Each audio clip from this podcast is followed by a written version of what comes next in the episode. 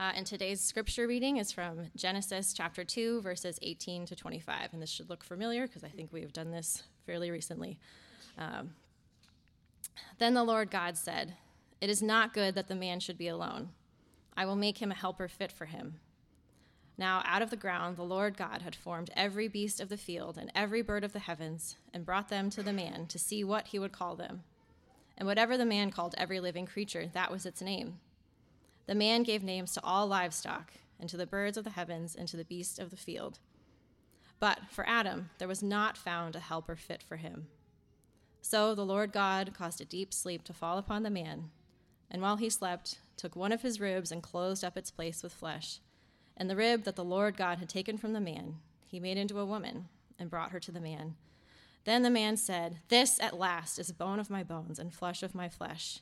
She shall be called woman because she was taken out of man. Therefore, a man shall leave his mother and his father and hold fast to his wife, and they shall become one flesh. And the man and his wife were both naked and were not ashamed. The word of the Lord. Thanks be to God.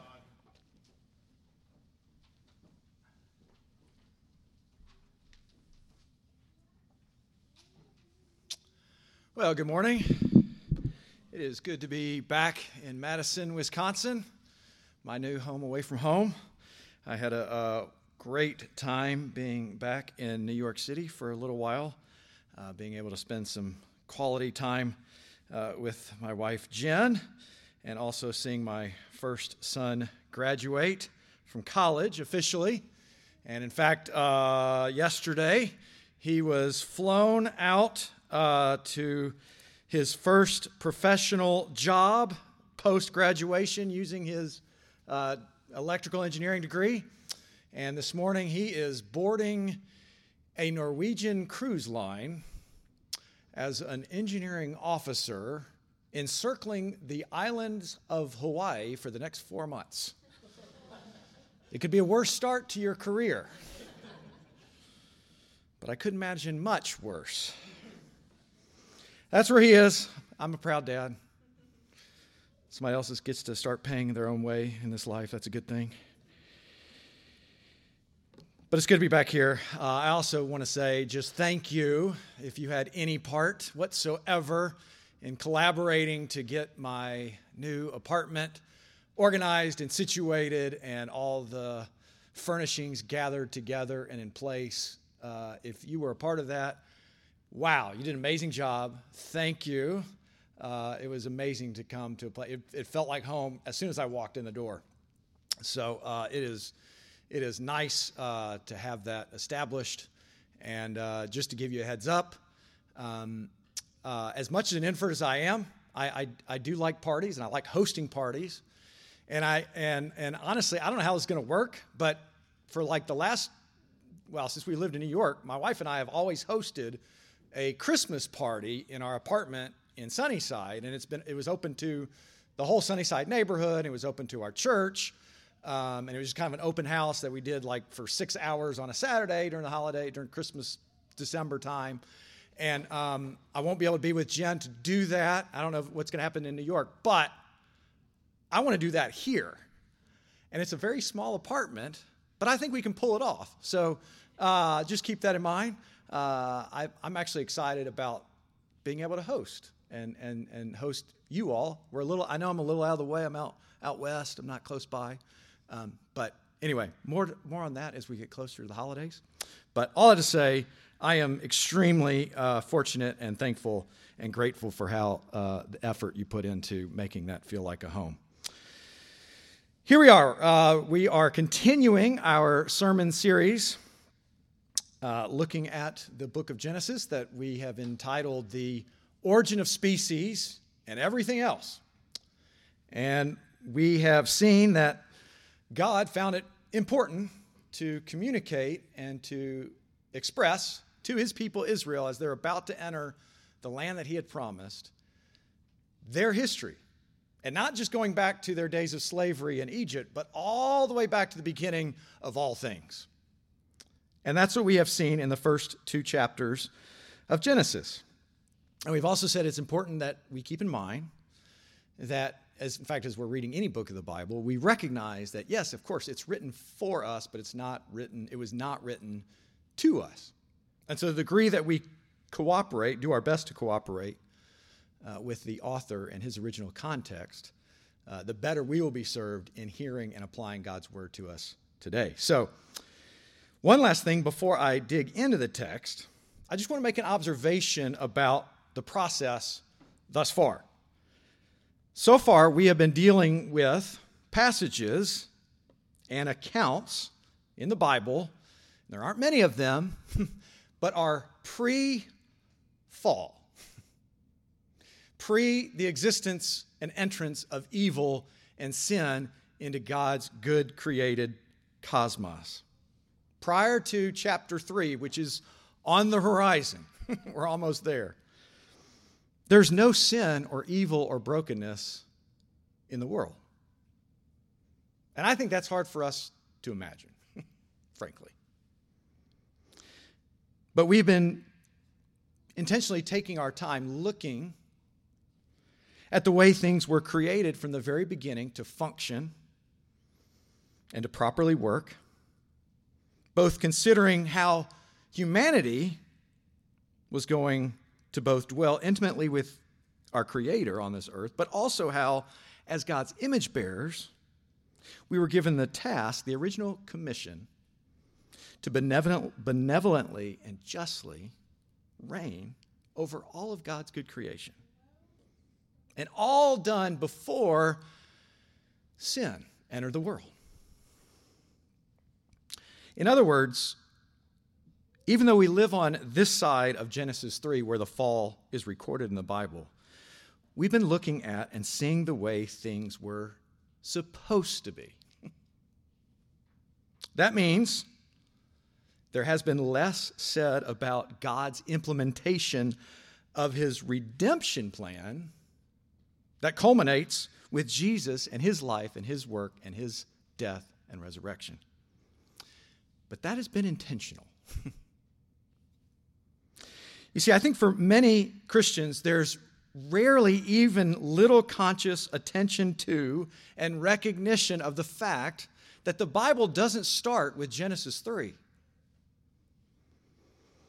So much of what we are taught is that the Bible is only concerned about dealing with the sin issue that has infected this world and has infected our hearts. Now, don't get me wrong. As my several of my seminary professors gave us this line and to use, don't hear what I'm not saying.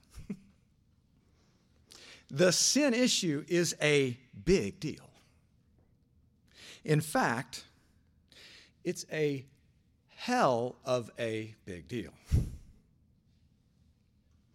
But the whole point of God dealing with the sin issue is to get his original plan, seen here in Genesis 1 and 2, back on track.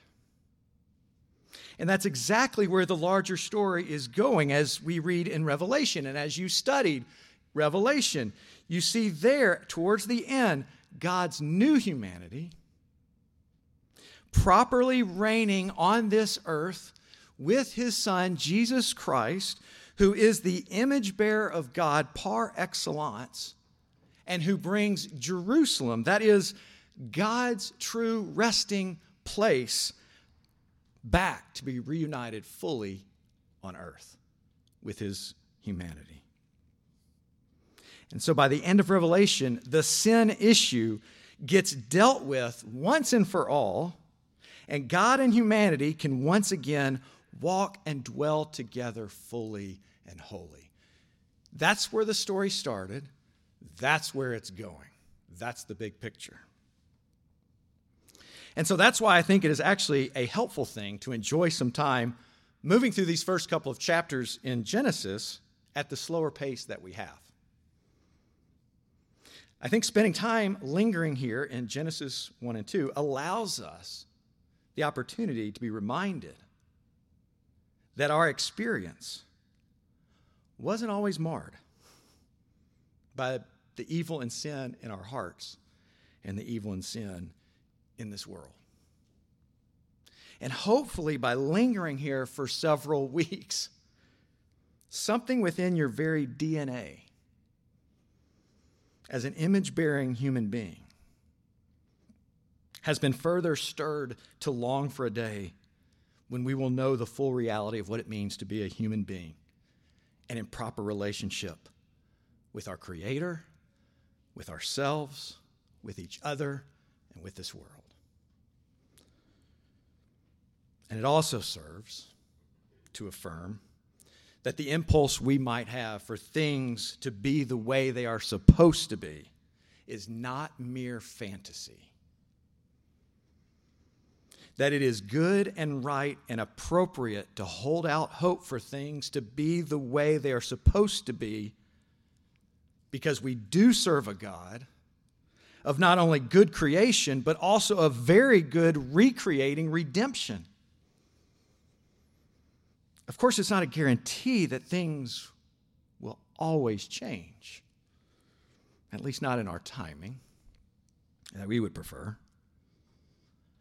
But it is an affirmation that the impulse to long for such things and to hope for genuine change is not without merit or in vain. It's not simply pie in the sky. Now, lastly, before we pray. I need to warn you that unfortunately, we're going to need one more week on this passage. Sorry. I thought I could do in two originally. Actually, I thought I could do in one. That was, that was pie in the sky. Then I thought I could do in two, but it can't be. We need one more. So I'm, I'm going to beg your just endurance and patience just a little longer before we get to Genesis 3. But I also finally want to warn you and ask for your forgiveness ahead of time that this particular sermon might feel a little bit more like a Bible study than a sermon. Every sermon has a certain level of a teaching component in it, right? Every sermon. This one's going to have just a little bit more than, than usual.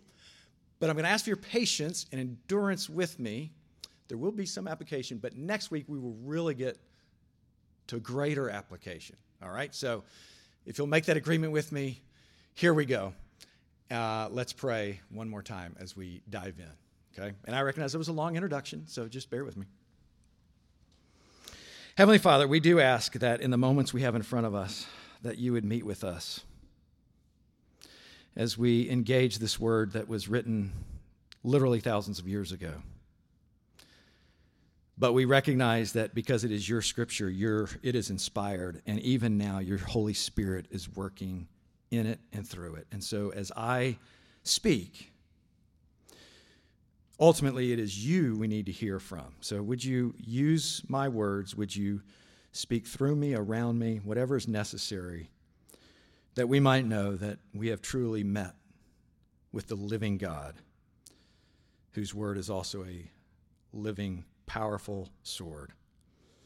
It is true today for us. Help us to see how you mean it for our good. We pray these things for Christ's sake. Amen. Okay, so uh, two weeks ago, when I was here last, we were focusing in, we left off focusing in on verse 18. And we began to address the fact that God was making his very first malediction on his creation. To that point, again and again, we saw God's looking at his creation and seeing and observing, it is good. It is good. It is very good. This is not good. And there in verse 18, God points out it is not good for humanity to be alone. You see, for image bearers of a God who from eternity past existed and dwelt in community and fellowship within a triune Godhead, for creatures of His to be created in His image necessarily must mean that we are also created for relationship and for community. And that's what we see We are built, every one of us, not just followers of Jesus, every human being is built because they're in God's image for relationship, to be in community.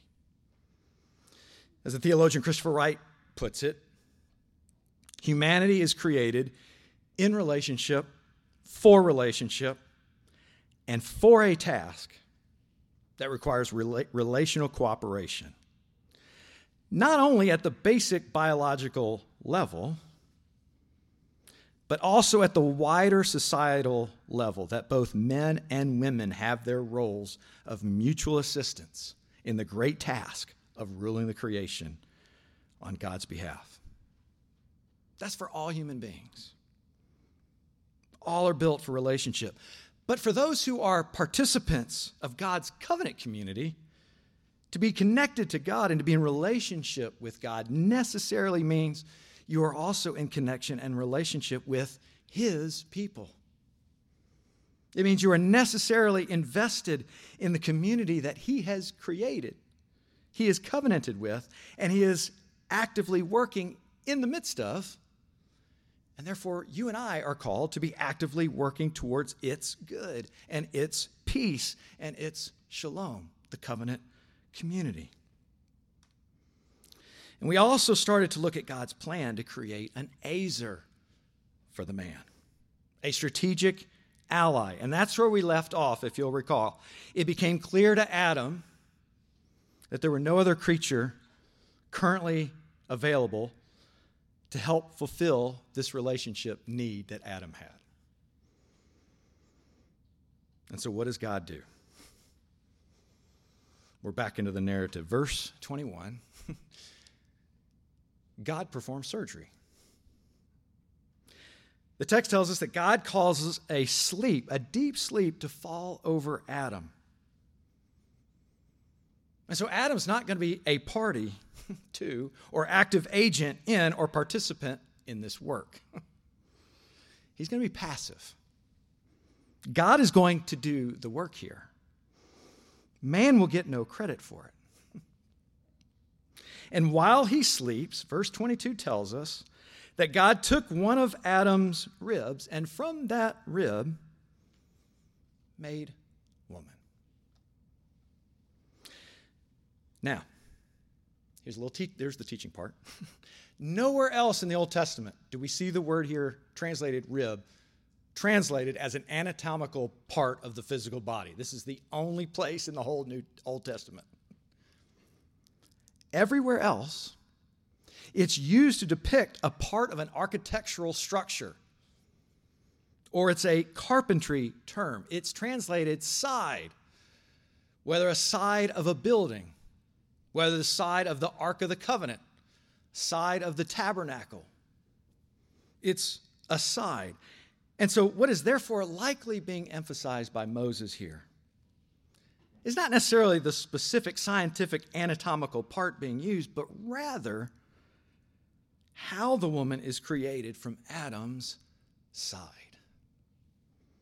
In fact, one of Adam's two sides.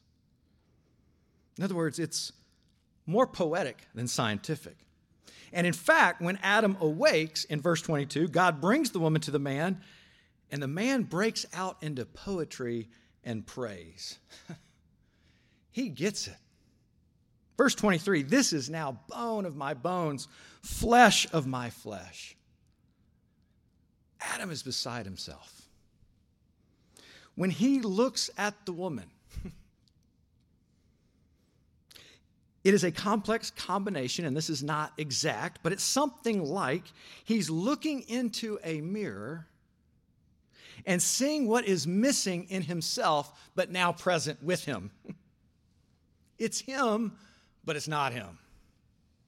It's his completion, but it's still a distinct human being in his presence. And furthermore, Adam had to give up something, this text is telling us, in order for woman to be created. And yet, in doing so, as we now see male and female, man and woman, both created in God's image, there is a unity within the diversity. It is a truly perfect, the woman is truly a perfect complementary, by it being opposite, an equal fit and partner to Adam. Just as God said he was going to do when he said, I'm going to make an Ezer fit for him. And it's why Matthew Henry can describe woman's creation by saying, She was not made out of his head to top him, not out of his feet to be trampled on by him, but out of his side to be equal with him, under his arm to be protected, and near his heart to be beloved. Now, take note that the very first words, if we were reading from the beginning again, perhaps you don't, I won't do it again, but surely you will remember the past, that the very first words, therefore, as we read them coming out of Adam's mouth here, the first words of celebration and praise by a human being is not directed to God. They're being directed to another human being. And my friends, that should tell us something right there about the importance of speaking words of encouragement to our fellow human beings. Again, remember, this is pre fall. There's nothing broken in humanity that necessitates the need for encouraging words of praise and affirmation. It literally, we could say, is in our bones. That's how we were made. The first celebration, the first praise, a human to another human being, before sin enters the world, should definitely tell us something profound about how we need to both hear and to offer verbal encouragement to one another on a regular basis starting with your spouse, including your roommate, your fellow classmates, your brothers and sisters in the family.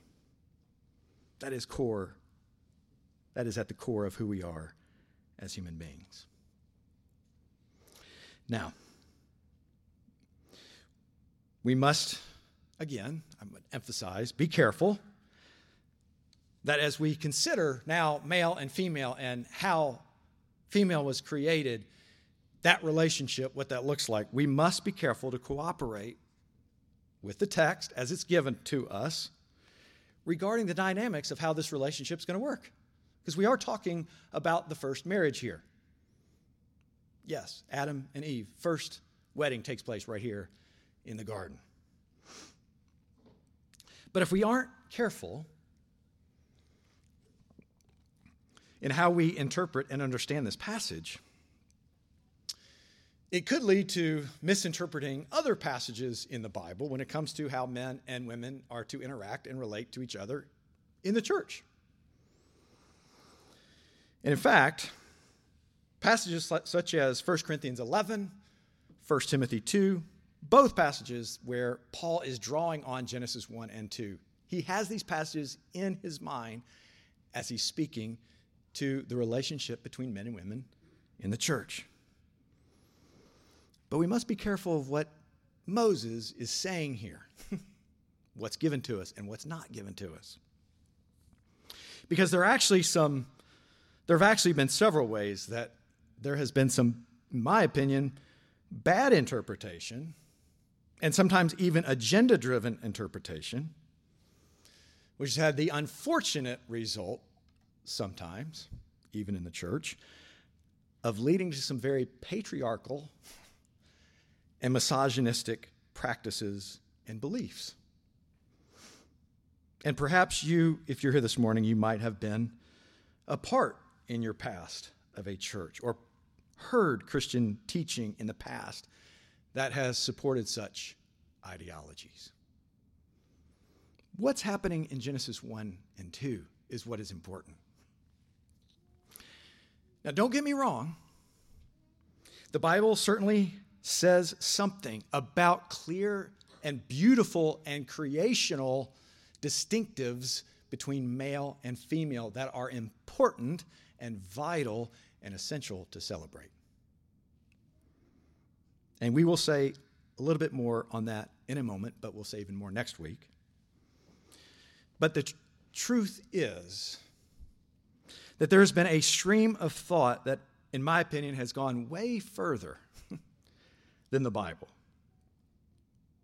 and has suggested, at least subtly, though often not so subtly, that men are somehow superior to women because of some things that we see here in Genesis 1 and 2.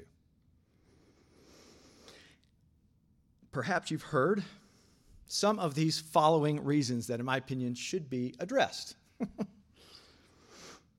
and these reasonings actually come from Genesis 1 and 2. These are reasonings that I have heard. I actually had interactions with several uh, women in my life, my wife and my sister included, because I wanted to hear from her if I was on track with some of these arguments that I have heard.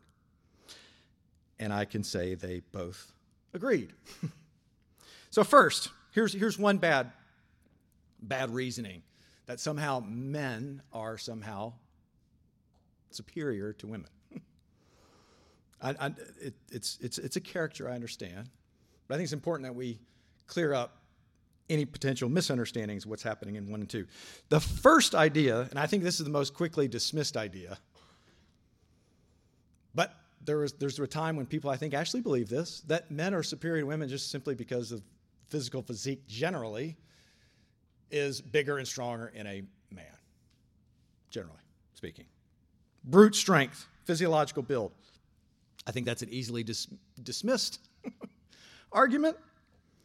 But in case you needed help from Genesis 1 and 2, certainly there are a lot of other creatures and animals whose brute strength, physiology, is much greater than the male and female combined.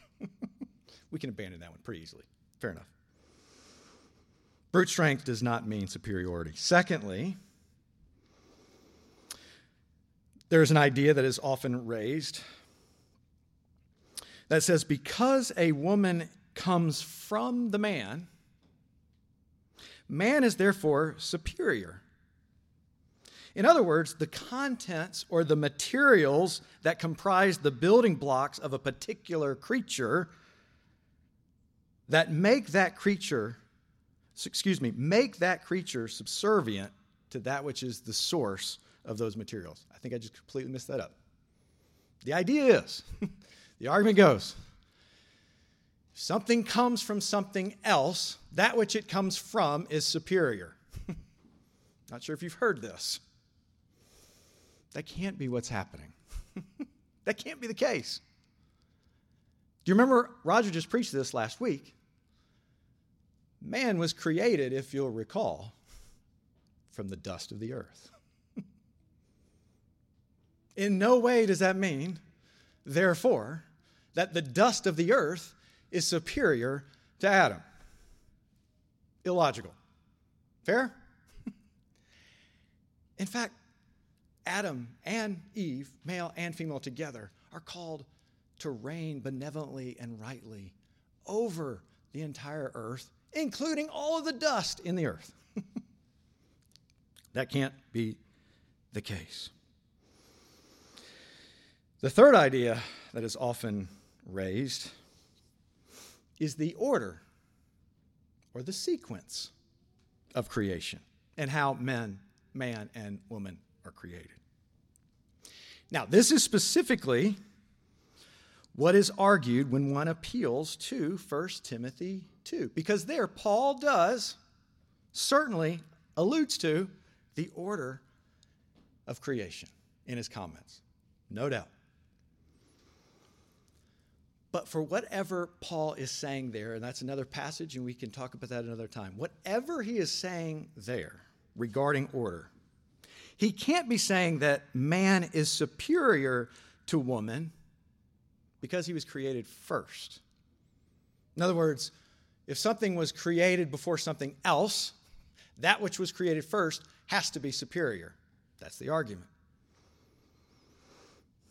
But again, what was the last thing created? in all of creation? It was humanity. And that didn't make humanity subservient and inferior to the rest of creation. It made humanity the pinnacle of creation. Now, there's one final argument that I have heard, and it used to drive me crazy, that cites this passage and alludes to 1 Timothy regarding man's superiority over woman. The argument goes something like this. Perhaps you've heard this. Paul does say that it was woman, if you recall, woman who was deceived and not man. That's the end of Paul's words. Therefore, though, the argument then continues because women are more prone to deception, as if that's what Paul was saying, and because she was the one who was deceived, she is inferior to man. Not sure if I've heard this. Not sure if you've heard this. I warned you this is going to be a teaching, highly, you know, teach, erring on the teaching side today. Now, I want to be careful with what Paul is saying in 1 Timothy. It's just not the text we have in front of us today, and it requires an exploration at a later time. But I will say this for whatever Paul is positively affirming and saying and arguing there. I seriously doubt that he's suggesting what I believe would be a natural consequence and conclusion to this argument. And that is this Eve was deceived. Yes. That was her downfall. And to be deceived suggests at least a less than active disobeying of God's command. To be deceived, there's some kind of passivity there. It's not full action, active in. It's to be deceived. Do you realize what happened with Adam? Adam went full in, intentionally, actively completely, knowing what the consequences would, would be, rebelled against God's good word and command. Actively. But if Eve was deceived into disobedience, and Adam blatantly, openly, actively, intentionally rebels against God's clear command, certainly not Paul, as a rabbinical lawyer, would say the deception was worse. Because the Old Testament law is very clear about unintentionally breaking God's commands. And it's a much lesser consequence to break one of God's commands in an unintentional matter. But to go in actively, rebelling in the face of God, is much worse. Paul would not agree with that argument. So, therefore, if you're looking for a defense of the superiority of man over woman based on either brute strength, the order or sequence of creation, the source of the material used to create it, or the category or type of sin committed, we're not going to find it in Genesis 1, 2, or 3. However, we can say something positively about the distinction of male and female, to which Paul alludes in 1 Corinthians 11 when he's drawing on this passage and giving instructions to the church that when women prophesy in the church, they're to have their head covered.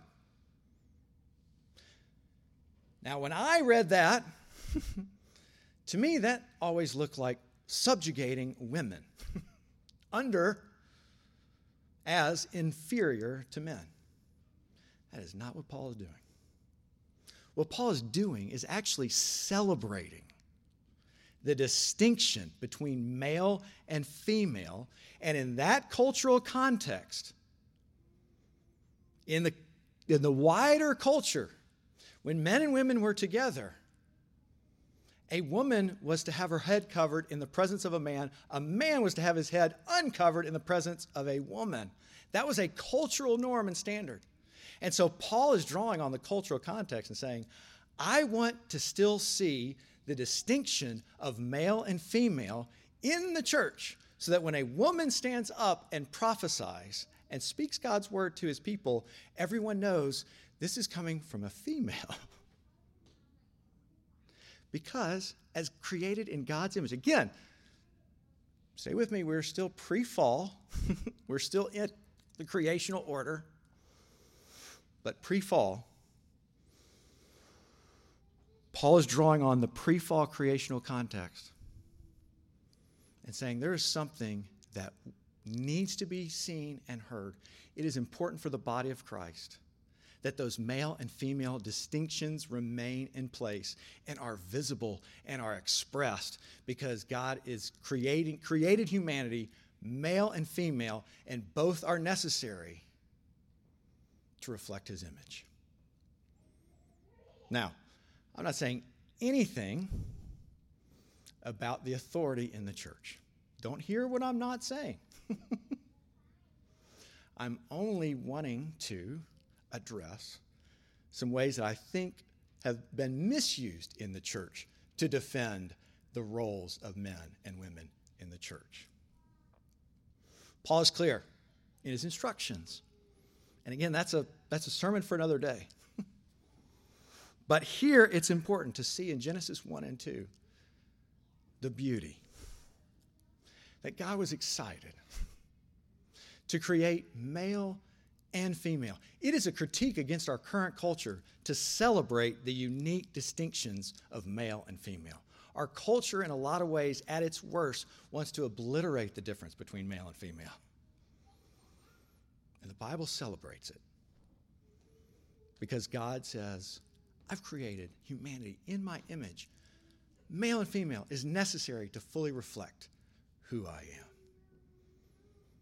It is a very much an in your face critique against our current culture. And I'll say just a little bit more about that next week. Let me just close by saying this. I'm pretty sure I'm on solid footing here as I've reviewed the other narratives that I've had access to. But in no other of the competing cosmological or creation narratives from the ancient Near East is there this much space given in a sacred text writing about the creation of man and especially woman, male and female. It's not even close how much the writer in Genesis goes out of his way to take the time to describe the unique effort and intention that Yahweh took in making woman.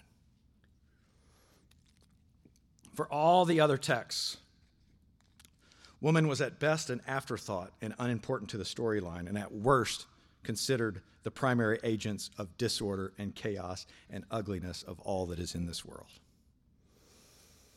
But that's not how Genesis presents it. God's people, Israel, have seen and heard those stories in their past. And as they enter the promised land, they're given this text to, to remind them you need each other. you can't do this alone. And in fact, there are ways that being male needs female, and female needs male. There are distinctions that the Bible celebrates, finds beautiful and necessary to reflect who He is a good God. And yet, at the end of the day, just reminding us that we're still, we're now post fall. These relationships are broken, aren't they? They're broken. And whether you're in a situation longing, desiring to be in a close, intimate relationship with another human being, someone of the opposite spouse, uh, opposite sex, whether you're in a marriage that's just going through a hard, tough time right now, whether you're experiencing brokenness in relationships at work, your roommate, in the church, Let me remind you it's not the way things were supposed to be. And God is doing something about it even now. And He has sent His Son to reconcile all things to Himself, including the broken relationships among us. It doesn't happen overnight, but it is important in God's community, covenant community, to see that reconciliation and peace and shalom in relationships happen. And this is why God gives us this meal. The meal we're about to take. It is a reminder as we come to this table that all of us, as Jesus' followers, male and female, in our distinctive gender characteristics, they are to be celebrated. And together we eat from the same loaf because we are one unified body. I would encourage you as we do start, begin to come to the table.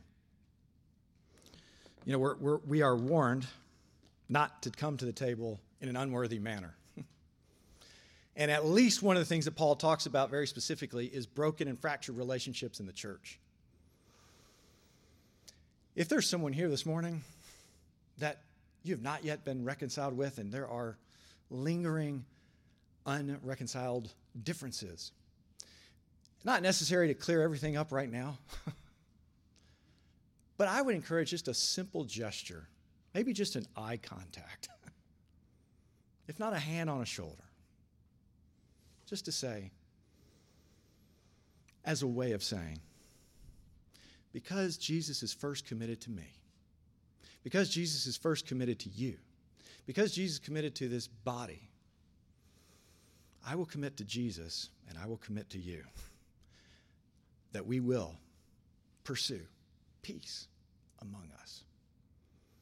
Because at the end of the day, we were not built to be alone.